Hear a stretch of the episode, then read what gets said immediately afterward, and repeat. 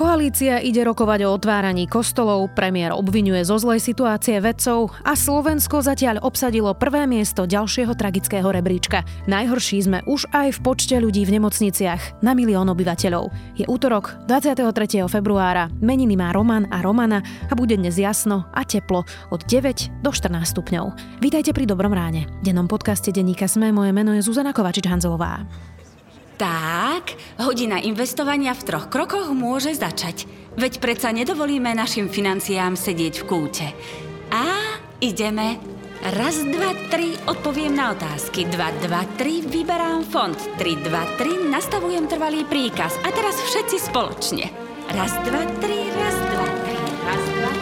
2, 3, 1, 2, 3, 1, 2, 3. 3 jednoduché kroky a pozrite sa. Krása. Už to máte v malíčku. Roztancujte svoje financie vďaka online investovaniu cez ČSOB Smart Banking. Aj z vás sa môže stať investor. Chce to iba tréning. ČSOB. Pre vás osobne. S investíciou do fondu je spojené aj riziko. Viac informácií na čsob.sk.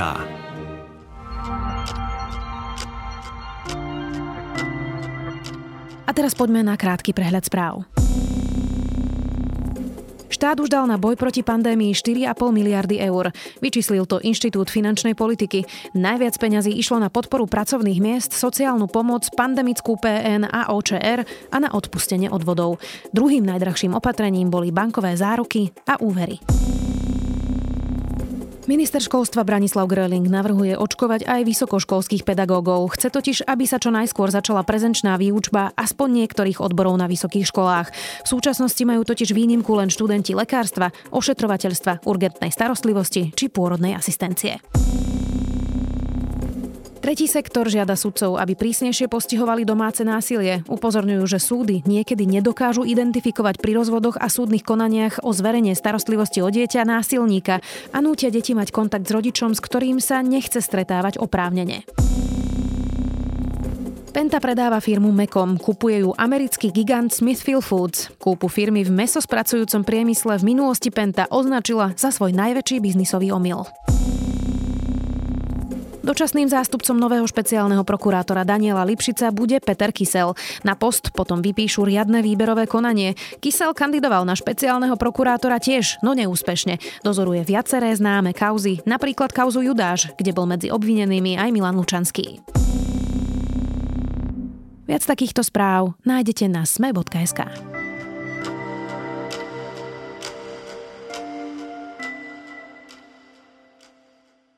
Každé ráno novinárom pípne správa na mobile s najnovšími štatistikami COVID-19. Každé ráno stúpne nielen počet nakazených, počet úmrtí, ale aj počet hospitalizácií v nemocniciach. Slovensko sa už prebojovalo na čelo ďalšieho tragického rebríčka, tentokrát v počte hospitalizácií na počet obyvateľov. Pritom máme neporiadok v dátach, mnohí ľudia majú veľmi svojský výklad toho, čo znamená lockdown a zákaz vychádzania a koalícia sa momentálne vadí o neschválenom Sputniku, premiér hovorí, že za všetko môžu vedci, no akútnu situáciu to nijako nerieši. Čo sa dá vôbec robiť? Ako z toho von? Spýtam sa analytika Martina Smatanu. 9,5 týždňa je Slovensko v rukách odborníkov a vedcov. Možno okrem tých prvých 2 týždňov, kde chceli trochu tvrdší lockdown počas Vianoc. Keď odpočítame tie 2 týždne, dobre. 7,5 týždňa opatrenia na Slovensku sú len také, ktoré navrhovali odborníci a vedci. Napriek tomu nie je vidieť nejaký zásadný rozdiel na období teraz a predtým. A dosahujeme stropy alebo maximálne počty pacientov v nemocniciach. Pán Smatana, Slovensko je najhoršie na svete teraz už ponovom nielen v úmrtiach, ale už aj v počte ľudí v nemocniciach na milión obyvateľov. Ako sme sa sem vlastne dostali, pretože premiér Matovič na tlačovej konferencii ako ďalej s COVID-19 povedal, že nechal pandémiu riadiť vedcom a takto to dopadlo a musí to teraz opäť prevziať on. Na začiatok by som možno iba mal komentár k tomu, čo pán premiér povedal. Ja to vnímam ako ďalšiu absolútne zbytočnú polarizáciu spoločnosti, nakoľko znova nevyužil extrémne vzácny mediálny priestor, ktorý sa mu dostáva. Namiesto toho, aby nás nejakým spôsobom zjednotil a uistil, tak obvinil vedcov, ktorí väčšinu z nich nesúhlasili s tými opatreniami. A ak si pamätáme, že napriek tomu, že je nejaký COVID-automat, bol do ňoho vstúpené politicky. Polky januára sa zaviedla idea plošného screeningu, s ktorým väčšina odborníkov nesúhlasila. A keď sa inak pozrieme, odkedy nám začala raz mobilita a koľko dní potom a nové prípady, tak akurát to koreluje práve s tým, ako začalo plošne testovať, ale k tomu sa teda asi ešte dostaneme. Na vašu otázku, že prečo tam teraz sme? Prečo sme dlhodobo prvých v denných priastkoch úmrtia a ponovnej hospitalizácii? Možno iba taká drobnosť na začiatok. Oba indikátory veľa krajín vykazuje trošku inak, tak môžu tam byť nejaké diskrepancie, ktoré sa v čase možno aj opravia, ale tak čo inak bez pochyby sme jedna z najhorších krajín v súčasnosti v tom, ako tú pandémiu zvládame. A odpoveď na toto je veľmi ťažká. Rišo Kollár to u pani prezidentky veľmi dobre zhrnul s tým, že nevieme, ale to neznamená, že nevieme, alebo nemám nejaký názor. My máme viaceré hypotézy, že prečo to tak je, ale nemáme dosť dát, aby sme ich vedeli potvrdiť a nejakým spôsobom o tom racionálne rozprávať alebo argumentovať. A tých pár hypotéz takých kľúčových je skôr takým predmetom nejaké akademické debaty. Prvá taká veľká hypotéza je taká, že tá situácia u nás je oveľa horšia iba tým, že sa u nás antigenové testovanie, ktoré nepresne stálo tým základným a namiesto toho, aby sme posilňovali PCR kapacity a sledovali a trasovali a tak, sme to nahradili neadresným náhodným testovaním, tak proste sme stratili reálny prehľad o situácii, o tom, ako to u nás je. Takže prvá hypotéza je taká, že reálne keby sme mali viac zameraných PCR testov, tak nemáme denne 3000 prípadov, ale 5, čo by potom vysvetľovalo, prečo máme aj toľko hospitalizovaných a aj také veľké úmrtia. Takže to je prvá hypotéza, ktorú bohužiaľ ale nevieme overiť. Druhá hypotéza je taká, že tie čísla máme korektné, to znamená, že denná incidencia je správna, ale potom problémy sú potom v nemocniciach. Ten problém môže byť, prvá hypotéza je taká, ktorú tiež nevieme overiť, lebo keď sa pozrieme na počet prijatých, prepustených, tak nám to nesedí s počtom hospitalizovaných, tak je tam veľa dátových problémov. Tak hypotéza je taká, že keďže nemocnice sú plné a nestíhajú brať pacientov, tak pacienti s nejakým stredným stavom sa dostanú do nemocnice, až keď majú ťažší stav, čo vlastne potom spôsobuje, že je aj väčšia smrtnosť a úmrtnosť v tých nemocniciach. Druhá taká hypotéza, ktorá je v rámci tohto potom je, že keď sa aj uvoľní nejaká kapacita, tak keďže je veľká čakačka, ak to môžem tak zjednodušiť, aby sa tam pacienti dostali, tak aj keby mal byť nejaký pokles v hospitalizáciách, nie je, lebo sa proste naplní tými ľahšími alebo strednými prípadmi. Tiež hypotéza, ktorú bohužiaľ potvrdiť nevieme, ale keď sa pozrieme na to, ako nám rastie pomer alebo percento ľudí, ktorí zomrú počas hospitalizácie, ktoré nám postupne rastie stále a v súčasnej dobe dosahuje, keď rátame na pacientov, ktorí tam prišli čisto kvôli covidu alebo mali covid, 30%, čo je číslo, ktoré malo Bergamo počas prvej vlne, tak je zrejme, že tieto hypotézy sú pravdivé. To znamená, že sú preťažené kapacity, nestíhajú sa bohužiaľ starať a nemocnice príjmajú ťažké stavy, o ktoré potom bohužiaľ končia úmrtím. A ďalšie hypotézy, ktoré sú, je napríklad, že máme slabšiu a nekoordinovanú tú domácu alebo ambulantnú starostlivosť alebo preťaženú záchrannú zdravotnú službu, ktorá nestíha obehávať tých pacientov a voziť ich načas do nemocnice, tiež hypotézy, ktoré nevieme bohužiaľ overiť, iba nejakými komparatívnymi porovnávaniami s inými krajinami.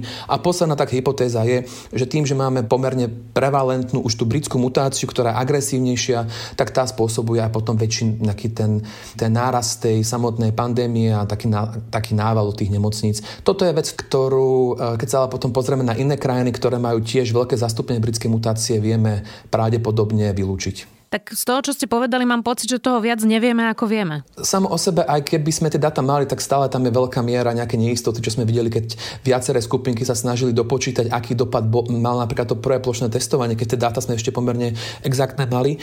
Ale je pravda, že v dnešnej dobe sme v tej dátovej hmle, ktorú viacerí akademici, matematici, analytici komentovali, čo je aj dôvod, prečo aj tie ich verejné vystúpenia alebo nejaké reporty sú teraz také trošku dátovo chabšie, lebo proste čakáme, kým sa tá ale teda nejakým spôsobom zastabilizuje. Vy ste spomenuli tú britskú mutáciu. Minister Krajčí aj premiér Matovič vlastne opakovane zdôvodňujú tú najhoršiu situáciu na Slovensku práve tou britskou mutáciou a že teda máme tu veľké percento mutácie britského vírusu a to zhoršuje tú situáciu.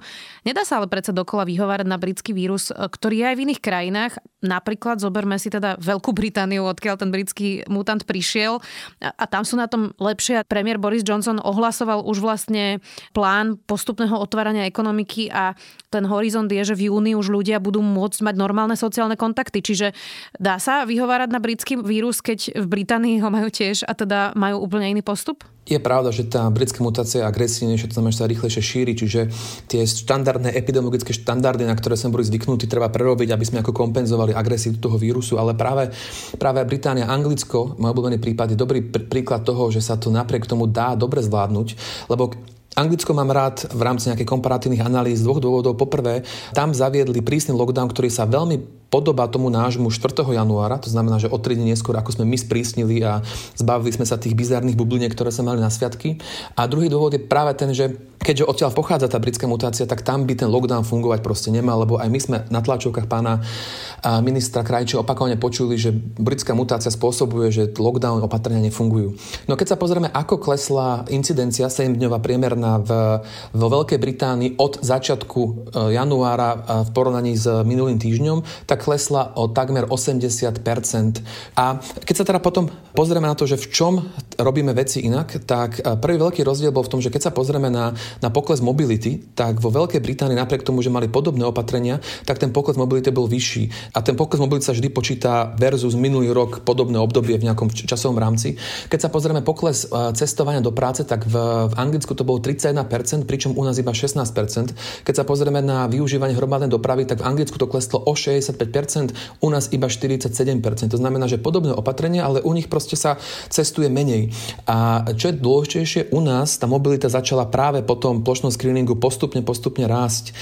A preto je tu veľká hypotéza, že dôvod, prečo to u nich funguje viac, teda okrem toho, že ľudia to môžu dodržiavať alebo veria vládu alebo iné veci, je to, že oni nepodmienili pohyb a aktivity pravidelným pretestovaním, ako sme spravili my. A preto tu je veľká hypotéza, že masový screening spôsobuje narast mobility, čo spôsobuje zmenu správania ľudí, čo majú negatívny test, čo potom spôsobuje šírenie počtu prípadov. Je to kľúčová hypotéza, ktorú ale ministerstvo vie overiť, lebo keby chcelo, tak má dáta od mobilných operátorov anonymizované a vie si presne pozrieť, že či tá mobilita súvisí s tým, že bol som na teste a potom som bol za babkou v práci kdekoľvek, alebo to proste je iba hypotéza, ktorá je zhodou náhod a vplyvom iných faktorov. Toto je presne to, čo matematik Kollár rozprával, že nevieme, pričom by sme mohli vedieť. Ale keď sa pozrieme na viaceré iné krajiny, ktoré tiež úspešne zvládli lockdown, Portugalsko, Írsko, tak všetky mali oveľa silnejší pokles mobility ako my a nemali takéto testovanie ako my. Takže toto je jeden z tých kľúčových rozdielov medzi nami a nimi. Čiže inými slovami, my máme lockdown, ale ho vlastne nemáme, pretože ľudia chodia s negatívnym papierom a majú pocit, že tým pádom nemajú COVID a môžu sa správať slobodnejšie? Áno. Toto je kľúčová hypotéza, ktorú sme mali už aj v tom po prvom testovaní, aj po ostatných. A tu na tej mobilite to vidíme, že mobilita začala vtedy rásť. Mobilita v každej krajine, ktorá zavedie lockdown, časom rastie, ľudia to proste prestanú držia, alebo sa neboja, alebo sú unavení, alebo čokoľvek. Ale u nás sa to krásne dá vysledovať práve na tie termíny, keď sa ohlásilo, že bude treba test, ak chcete ísť do práce, do prírody, kamkoľvek, ako to bolo nastavené. Druhý veľký rozdiel medzi nami a Britmi je to, že oni po novom roku zmenili svoju stratégiu, ako vymáhajú opatrenia. Oni dovtedy mali taký, nazvime to, gentlemanský prístup 4E, ktoré boli engaging, explaining, encouraging a enforcement. Pointa bola taká, že až na ten posledný krok, keď fakt ľudia nedodržiavali, treba pokutovať. Po novom roku enforcement. Proste pokuty. Áno, aby sa ľudia báli. Ja nemám rád pokuty. Nikto z nás nemá rád pokuty, ale v situácii, ako sme, proste tam nemôže byť nejaký priestor na nejaké dohovorenie. Proste ľudia to musia rešpektovať, alebo proste musia za to pikať, bohužiaľ. A keď sa pozrieme, ako to je situácia u nás, tak tiež nevieme, lebo tieto štatistiky nereportujeme, ale z tých poloverejných dát, ktoré máme, vyzerá, že tam stále veľký priestor na nejaké vynúcovanie je. A keď sa pozriete von, a ja neviem, či máte pocit, že lockdown, ja vôbec pocit, že lockdown nie je. A keď si pozriete, koľko ľudí je, ja si neviem predstaviť, že každý z nich má dôvod tu práve teraz byť. A toto je ten rozdiel, že my sa nebojíme tých opatrení, máme pred nimi rešpekt a preto máme aj tú vyššiu mobilitu a potom pravdepodobne aj to šírenie. Lebo ak pôjdeme ďalej touto cestou, tak nám zrejme neustále budú počty len rásť a rásť. A kapacita nemocníc, to vidíte aj vy, v každodenných správach nám už ide naozaj z posledného. Takže pozývam ľudí, ktorí sa vyznajú. Prvýkrát sa uskutoční takéto stretnutie, že to nebude raz jedna skupinka, potom druhá skupinka, ale že sa budú môcť stretnúť všetci spolu. A osobne sa teším na tú diskusiu medzi nimi a očakávam odpoveď, akým spôsobom máme zmeniť pravidlá na to, aby sme zastavili neustály rast nových hospitalizácií. Česko zavádza respirátory vo verejných priestoroch. Ešte nie je úplne jasné, aká bude presná tá formulácia, ale zatiaľ teda, čo vieme, tak to má byť v obchodoch aj v mestskej hromadnej doprave. Nie je teda na čase toto zaviesť aj u nás, nakúpiť respirátory napríklad aj pre ľudí do práce, lebo to, čo ja dnes vidím napríklad v obchodoch v Bratislave, keďže lockdown, nikde sa nepohybujem, tak je, že polovica potravín má respirátory, len tie predavačky a predavači za pokladňou majú vlastne látkové rúška. Či nie je to najmenej, čo môžeme urobiť pre týchto ľudí, ktorí sú v práci a zabezpečujú nám základné potreby, nakúpiť jednoducho respirátory, aby si ich mohli vmeniť v práci a boli tak lepšie chránení? Áno, vieme, že Češi to teraz zavádzajú, Rakúšania to ohlásili ešte 5. januára a ich dôvod bola presne britská mutácia a presne to, čo sa ešte v Anglicku v decembri ohlásilo, že aby sa zabránilo tomu ľahšiemu šíreniu tej mutácie, tak treba používať respirátory, ten social distancing posunúť z 2 metrov, vymyslím si na 3 metre a iné veci treba zmeniť. To znamená, že oni to presne takto zaviedli z tohto dôvodu, že ak človek chce ísť do mestskej, akože MHDčky, kamkoľvek, musí mať ten respirátor. Idea toho, aby sa respirátor na Slovensku zakúpila, porozdávala aspoň tým rizikovým skupinám, bola už dávnejšie, dokonca keď sa komunikovalo ohľadom semafora zdravia strany SAS a alert systému ministerstva zdravotníctva, tak toto bola jedna z tých debát, že by sa to nakúpilo normálne a rozposlalo ľuďom. Takže u nás to už bolo na stole, avšak sa to nejako nematerializovalo, ale ja si myslím, že teraz na tom stretnutí s pána premiéra s odborníkmi verím, že aj tento argument padne a vláda si tu splní nejakú takú povinnosť, lebo je to jeden z tých vecí, ktoré dokážu výrazne pomôcť. Lebo teraz si predstavte, ak tie opatrenia dodržujete, kde môžete chytiť ten vírus.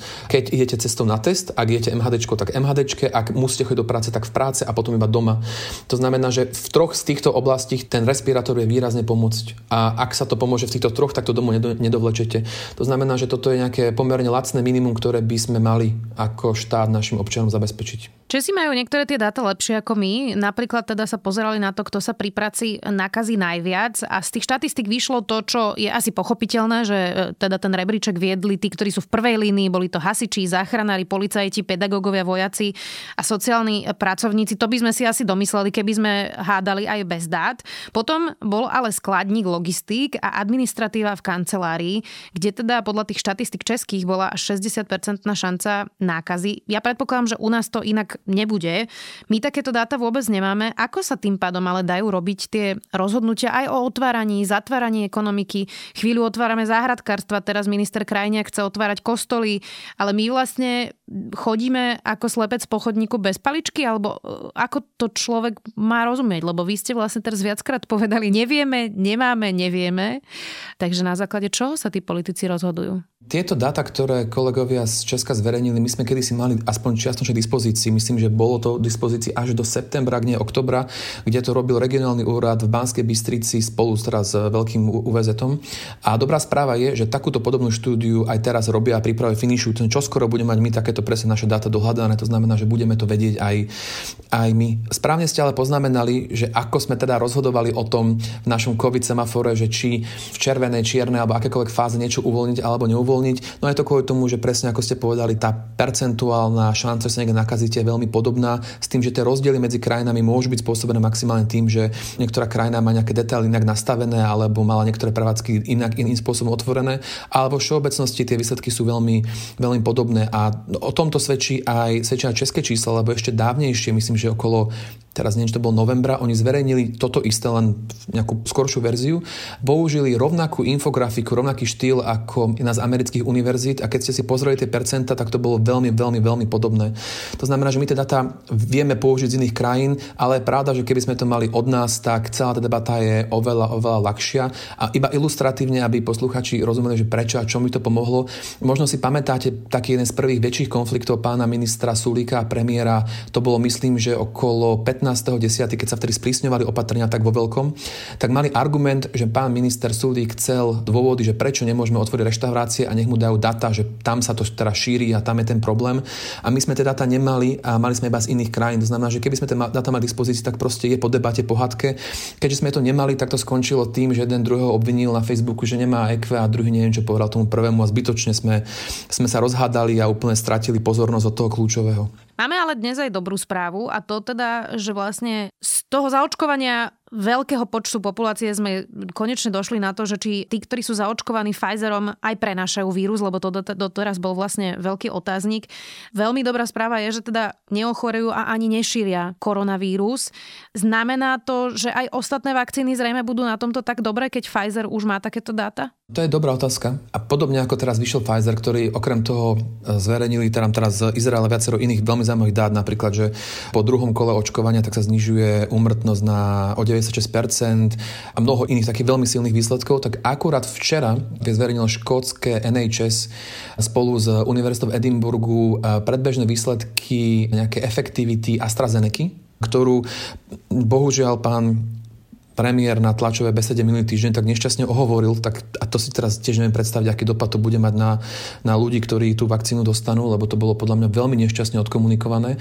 A záver bol, že veľmi podobne ako vakcíny od Pfizeru alebo Moderny, tak na základe tých dát, ktoré majú v Škótsku a je to robené na dátach 650,000 ľuďoch, tak znižuje šancu hospitalizácie o 94%. A keď sa pozrieme na tie dáta, ktoré sú z Pfizeru z Izraela, tak tá šanca na zníženie hospitalizácie je 99. To znamená, že sú extrémne totožné tie čísla, čo nám dáva veľkú nádej.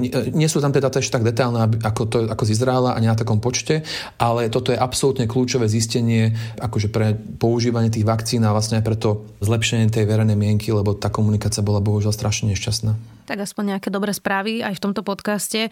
Pán Smatana, záverečná otázka. Vy ste mali nedávno taký ťažší priebeh COVID-19.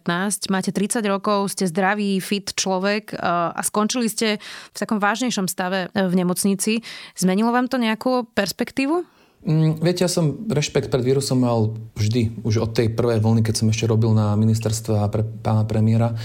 A ja to vnímam, že ja som proste výnimka, ktorá potvrdzuje to pravidlo, lebo podľa všetkých štatistík ja som mal byť úplne bezproblémový pacient. A práve toto je to zákerné na tom víruse, že to nie je proste predvídateľný prvok, na ktorý sa dá pekne pripraviť a preto všetky opatrenia, ktoré robím, musia byť flexibilné a v čase menené. A ak to niečo zmenilo, tak ja som pôvodne po novom roku si povedal, že sa už nebudem verejne vyjadrovať, lebo mi nestoja tie útoky, či už od predstaviteľov politikov alebo členov vlády a ani všetkých tých anonymov, tak som si povedal, že sa stiahnem. Ale potom, ako som to zažil a potom, ako vidím, ako je dôležité aj o takýchto témach komunikovať, tak som si povedal, že to ešte budem teda ďalej takto vystupovať a ak aj či tie moje komentáre alebo čokoľvek, čo sa snažím, pomôže a zachráni aspoň pár ľudí, tak to za to určite stojí. Hovorí Martin Smatana, analytik. Vďaka. Tak, hodina investovania v 3 krokoch môže začať. Veď predsa nedovolíme našim financiám sedieť v kúte. A ideme. 1, 2, 3, odpoviem na otázky. 2, 2, 3, vyberám fond. 3, 2, 3, nastavujem trvalý príkaz. A teraz všetci spoločne. 1, 2, 3, 1, 2, 3, 1, 2, 3, 1, 2, 3. 3 jednoduché kroky a pozrite sa. Krása.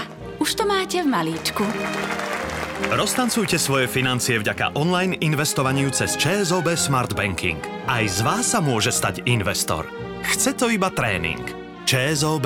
Pre vás osobne. S investíciou do fondu je spojené aj riziko. Viac informácií na čsob.sk.